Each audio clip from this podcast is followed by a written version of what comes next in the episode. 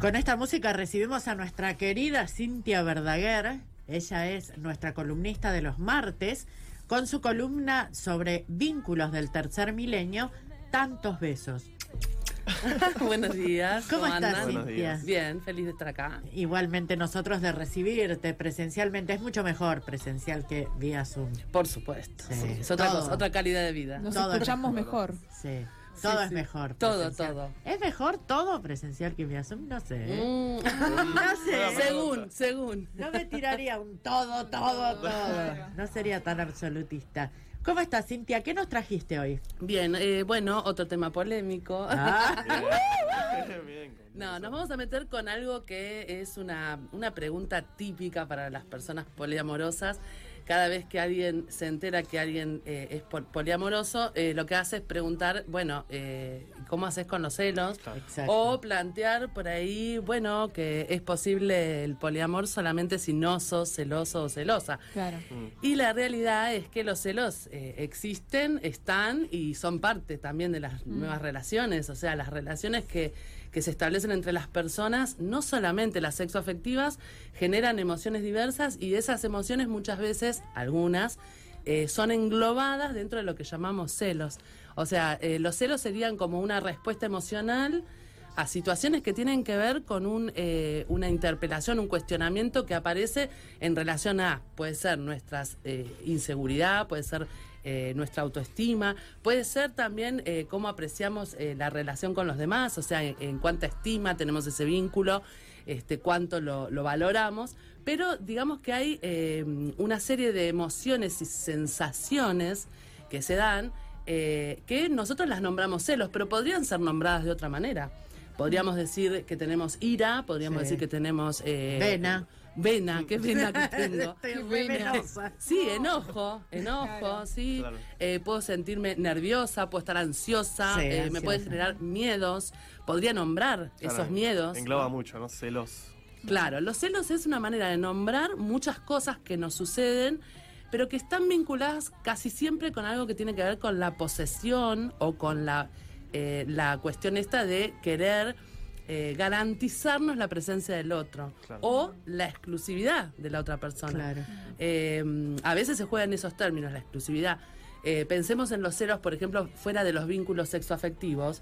Hay celos. Sí, con amigos, ¿cómo no? Sí. Exacto, yo soy Entre la- hermanos. Sí, entre la atención de los padres cuando son chicos.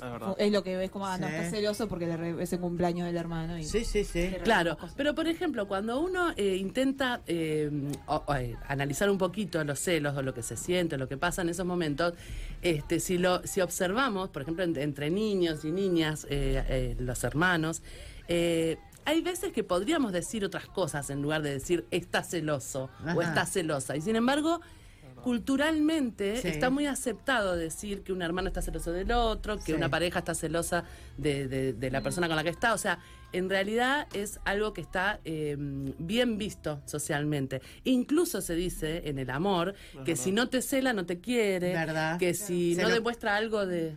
Muchas veces se lo considera como una demostración de amor el, el celo. Sí, El- sí. el- Ahora si no se está- pone celoso, eh. Claro, se está deconstruyendo un poco eso. Sí, porque ahora no está tan bien, vi- No, bien claro. visto. Ahora es yo bastante pienso, al contrario, Claro, hecho. es como en realidad decirle a alguien, ponele, yo estoy enojado porque no sé, me enteré que me ocultaste algo y es como está siendo celoso y para mí está siendo despectivo a mi enojo, que mi enojo es verdadero y no son celos. Ah, bien. Entonces, para mí ahí a decir que estás, me estás haciendo celoso, todo lo contrario, estás como minimizando o, o queriendo opacar el sentimiento verdadero. Bien, es una manera, claro, porque te está nombrando de un modo algo que vos preferirías nombrar de otro.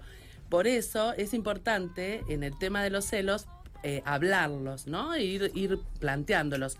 Ahora bien, hay una cuestión con los celos. No es que uno deja de sentir esas cosas de un día para el otro, Claro. No. incluso puede ser que nunca deje de sentirlas. El asunto con los celos es poder gestionarlos, es poder ponerlos sobre la mesa, analizarlos, ver qué me pasa con eso y qué le pasa a la otra persona. Pero tampoco es tan sencillo, o sea, uno lo dice sencillamente. Claro. Claro, no, no, no. Pero a la hora de los bifes, yo te digo, yo soy celosa, muy celosa, y, y he sentido, por gracias a Dios, y toco madera, y, y eh, todo. y todo, tengo, mis relaciones de pareja no me han fomentado esos celos, ¿viste? Eh, qué sé yo, por decirte, mi, mi pareja actual, va, re, que Bueno, tenía hace bueno. 30 años la misma, pa- Lo que pasa es que hace No un año y medio que estoy saliendo. por ejemplo, no tiene celular, no tiene redes sociales, entonces es como que vos decís, bueno, se va limitando el campo de acción de los celos. Claro. Yo si estuviera con un flaco que a las 12 de la noche Claro. eh, le, le suena el WhatsApp, mm, Claro. entonces es como que me malo- malacostumbré también. Claro. Pero eh, honestamente, las veces en mi vida que, que he sentido celos, Sí. te digo, te puedo asegurar que hay pocos momentos en los que me recuerdo haberme sentido tan mal. Es una sensación física incluso, y los que son celosos y están escuchando seguramente me van a entender. Mm. Te agarra como un, como un ardor en el estómago, una cosa que, pero un vértigo como que caes en un pozo negro horrible. Es una sensación realmente horrible cuando sentís celos. Ah, se celos. puede poner heavy lo de los celos. Sí, Se sí, puede poner no los- está bueno, o sea, Claro, realmente Hay gente feo. que es celosa. Y, celosa. y se- y Sí. tiene manifestaciones físicas, o sea, te empezás a sentir mal, realmente me descompongo. Bueno, O eso sea, es una parte importante, la- las sensaciones físicas que, que se pueden tener, que están asociadas a otros sentimientos, a otras emociones también. Por ahí son las mismas sensaciones que uno tiene cuando está nerviosa por otra Sí, cosa. sí. Bueno, por eso digo, se podrían eh, asociar a, otra, a otro tipo de, de- de sentimientos, pero ¿qué pasa? Eh, tenemos un modo de ver las relaciones en donde le damos más cabida al- a esto de decir, soy celoso, soy celosa, digamos. Sí. Ahora, ¿qué quiere decir esto? Las personas que se vinculan con más de una pareja o que tienen más de un vínculo sexoafectivo Poliamorosos. están más expuestas a, a- a los celos, supuestamente, en función de lo que vos decís, ¿no? Y Digamos, pero ahí ya está jugando ese juego también. Sí, pero eso no quiere decir que no haya esa sensación. Esas sensaciones Ah, sí, sí. existen, Es se presentan. manejable. Claro, se presentan y justamente lo que vamos a tratar de hacer es de manejarlos. ¿Eso qué quiere decir? Darle una vuelta para que no sea, digamos, un, un sufrimiento tan profundo, pero además, porque hay una parte que es importante, no es solo lo que siento, es lo que hago con eso. Claro. O sea, ¿qué hago con eso? Si yo empiezo a, a- a sentir esta, eh, todas estas cosas que son tan desagradables, eso, no sé, ¿se lo planteo a la otra persona o agarro el celular y se lo reviso? O Claro. eh, le empiezo a decir que no se vincule con determinadas personas porque a mí me incomoda, o que no tenga amigas mujeres, o que no tenga amigos varones, o que, digamos, hay una serie de cuestiones, de acciones Sí. que se ponen a veces en marcha en función de eso que se siente. Y por ahí eso sí está bueno también revisarlo, porque, digamos, uno lo que siente es muy difícil de manejarlo, pero lo que hace sí puede manejarlo. Claro. Claro. A vos sabés que a mí siempre me pasa cuando tengo amigas o sale el tema de los celos, es que yo digo, para mí es peor. O sea, si vos querés tener a alguien cerca y tenés celos y le decís, no, porque, no sé, ¿con quién estabas hablando el otro día? ¿O quién es esta? ¿Quién te saludó? Yo para mí lo alejás más, tipo, a- representando esos celos de esa forma tipo autoritaria, que efectivamente simplemente diciéndole, che, me siento celosa y lo acepto y ahí lo acercás más porque la, la sinceridad Seguro. acerca. O sea, Sí. yo siempre digo, me parece como casi, no sé, contraproducente o me parece como literalmente que te sale el tiro por la culata que el hecho de sentir celos genera actitudes que hacen que la persona se Es aleje más. Sí, sí. Entonces eh, no está funcionando No, lo de- el, que el no sistema quiere- de, de defensa. Bueno, pero viste que cuando uno se enamora, el- uno se convierte en todo lo que no debería Uy, convertirse. O sea, uno sabe racionalmente, vos sabés que hay determinadas cosas que cuando te enamoras las haces y la cagás. Sí, Claro. sí, ¿no? O sí. sea, racionalmente lo sé. Sin Claro. embargo, te convertís en un ser abyecto Sí. y, y es muy difícil no que quiero- arrastrarse con, con- viste, es, es fea, Sí, sí, se sí. pierde el dominio. ¿viste? Hago una, una cuenta que, que no da, porque me pasa que quiero inventar al toque, ¿me entendés? Onda, Sí. me da, ponerle, me da bola a alguien que me gusta, pum, ¿me entendés? Listo, estoy, estoy en esa. Y al toque ya quiero inventar, ¿viste? Quiero como, si, si, si en un principio me dio pelota porque me gusta cómo soy, pues Claro. ¿qué quiero inventar? No, Claro, pero al toque que me dan pelota ya quiero, ¿me entendés? Sí, sí, inventar. sí, ¿Qué sería Hermano. inventar? ¿Qué No, viste, co- no sé, viste, como hacerme el, el, el- el cosas que no soy. Pero, que vos como Ah. otra persona o que estás con otras personas para que la persona, ay, este chico está con muchas chicas, entonces... No, no, con, con la. con- o sea, ponerle, me gusta una piba, me da pelota y no sé, empezamos algo y ya me pongo estúpido y quiero, eh, ¿me entendés? Demostrar. Demostrar cosas, ¿me entendés? Empiezo como a, a querer inventar, ¿viste? Claro. Y ahí ya la, la cago. Porque Claro.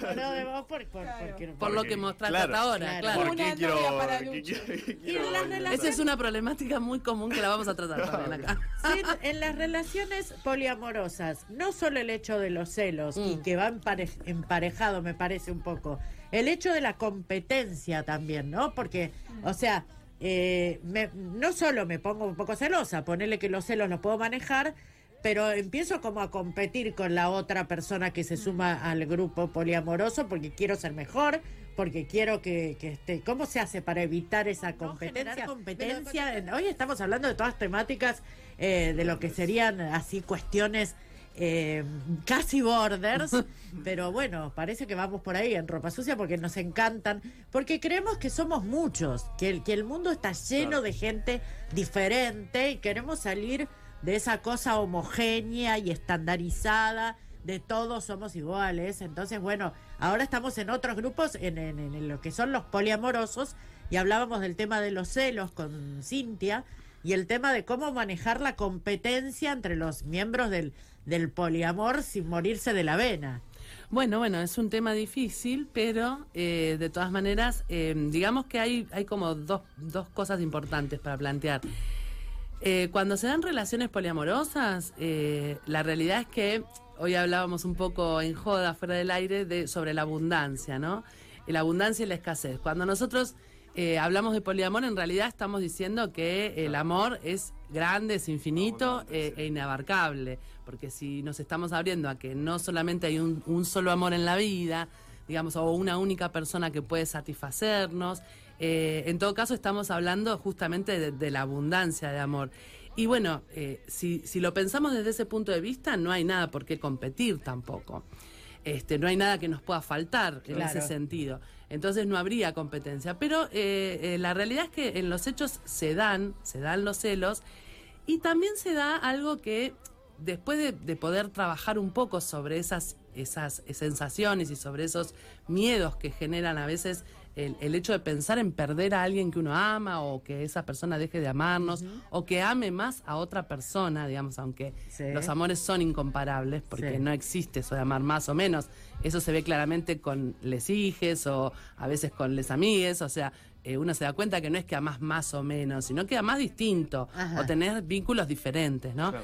Eh, y hay un, hay un término que se utiliza en la psicología en general, pero que ahora en el poliamor se habla mucho, que es eh, el tema de la compersión. Es decir, es un, un término que refiere a la idea de que uno puede no ponerse celoso o enojarse o que le dé bronca que la otra persona tenga otro vínculo, sino al revés. Es decir, sentir alegría porque la otra persona se enamoró Ay, no, o porque decís. se siente bien o porque Será se siente mejor. No, no, claro, no es algo fácil. sea feliz. No es sencillo. No es sencillo transmutar los No, celos claro. en eso. Claro, Digamos, claro. es algo que lleva tiempo. Pero yo conozco gente que puede, eh, digamos, disfrutar de que el otro esté bien, de que la persona con la que comparte su vida eh, se haya enamorado o esté compartiendo con alguien más. Eh, y también eso no significa que eso es así de una vez y para siempre. Pueden presentarse momentos en los cuales las propias inseguridades o la- lo que el otro hace, la otra persona hace, nos puede generar este malestar, por supuesto. No es que es de una vez para siempre. Y tampoco es algo que se puede plantear. Bueno, ahora quiero que seas compersiva y ya está. No, o sea, claro. no, no es tan sencillo. O sea, hay que elaborar todos los días para que eso suceda.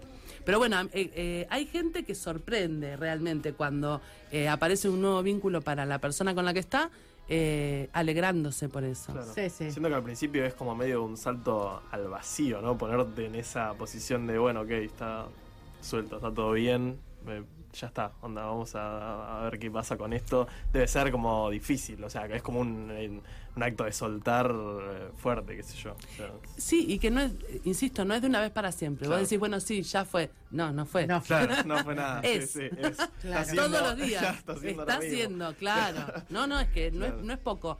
¿Viste? Porque eh, a veces eh, también puede ser que haya personas que se propongan objetivos que después son muy difíciles de cumplir. Claro. Por ejemplo, decir, yo ya no soy más celosa. No, no. Claro, no te podés No es así. autorrecibir así, darte el título, porque No, claro, claro, es- Hay que tener porque después, ¿qué claro. pasa? Cuando lo sentís, ¿qué tenés que hacer? Te tenés que callar, Claro. o tenés que ocultarlo, digamos, ¿no? En el sentido de generar mecanismos para ocultar todo eso, también es un esfuerzo Claro. enorme psíquico, emocional, que te hace sufrir. Claro, ahí está también, ¿no? La trampa de, Claro. de- claro, darse por darse el alta y no, o sea, te está pasando. Sí, no es una palabra prohibida Claro. el tener celos. Tampoco podemos pensar eso, porque si no, digamos, cada vez que lo sintamos, que estamos mal, estamos fuera de lo que debería ser, Claro. este, nos vamos a estar torturando porque estamos sintiendo algo que no deberíamos sentir. No, ¿Y lo que uno siente, lo siente. ¿Qué se hace? Claro. ¿qué, qué se puede como Bueno, eh, hacer? en realidad hay muchas maneras de empezar a trabajar los celos.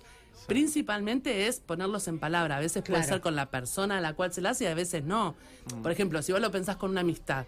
Sí. A mí me, me ha pasado de, de tener celos de una amiga o de un amigo y, y- y darme cuenta que son celos. Bueno, tratar de decirlo, pero no necesariamente a la persona. A veces lo puedes hablar con otra persona, decir, bueno, a mí lo que hace tal persona me genera celos o me genera esta bronca o me da inseguridad. También eso a veces La es. seguridad es muy grande esa. Liberarlo ese y racionalizarlo es una medida, una manera Empezar. de empezar a resolverlo, ¿no? Y sí, porque Sí. vas como, Claro. por lo menos lo vas analizando vos en vos mismo.